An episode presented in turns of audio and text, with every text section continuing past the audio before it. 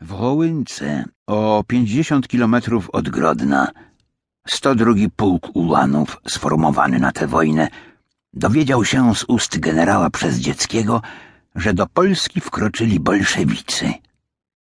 Ludzie i konie ścisnęli się ku sobie. Już szli ku Wilnu. Jedni może spekulowali na bliskość litewskiej granicy.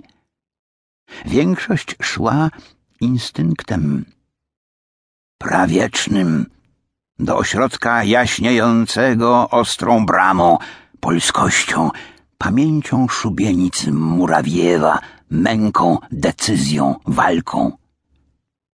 A już pod ziemią białoruską, ziemią sapowatą, niewdzięczną, rozchwianą brzozami, znaczoną wrzosowiskami i roistami, szło pierwsze drganie kataklizmu, który przytoczył się od wschodu na długą ilość lat. W Ostryniu spotkały ich pierwsze strzały bolszewickich dywersantów.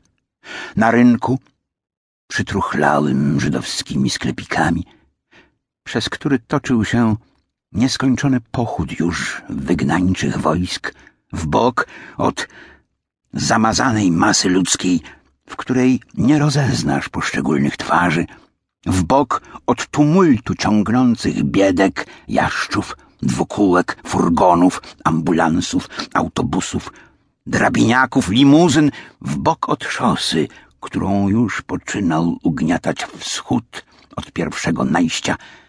Lśniący samochód, oficer wyprostowany stojąc, wydaje z niego rozkazy. Posłuszni ułani toczą beczki z benzyną. Jakiś spłoszony pułkownik resztką autorytetu interpeluje. Co pan major zamierza?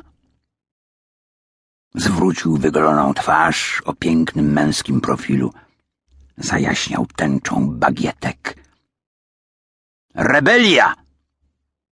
Już ten stary wyraz przypłynął z niepamięci wieków, że zdało się bagietki jak ryngraf.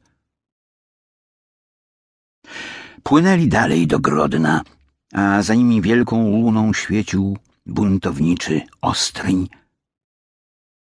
Płoną skidel, jeziory, dęby, z których padły strzały do żołnierza polskiego.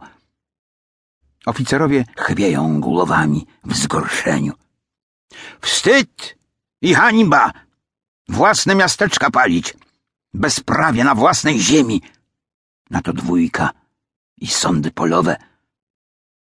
Niedobrze. Pewno, że niedobrze.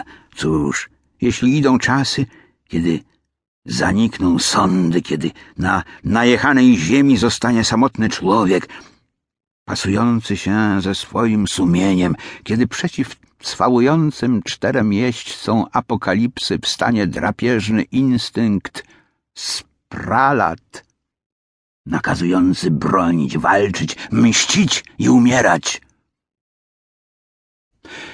Na kocich łbach Grodna, po których zazgrzytały już gąsienice bolszewickich czołgów, instynkt obrony wstał, nie wiedzieć skąd, nie z rozkazów, nie z planów. Wchodzących ułanów sto drugiego pułku powitał jak znak, jak memento, jak upomnienie. Samotny trup polskiego żołnierza leżący przy bolszewickim czołgu, który przed śmiercią spalił. Uliczkami, które śmierdzą rynsztokami pachną macierzanką, przeciągnął powiew drapieżnego instynktu. Z każdego niskiego domku mogła grozić najeźdźcy śmierć.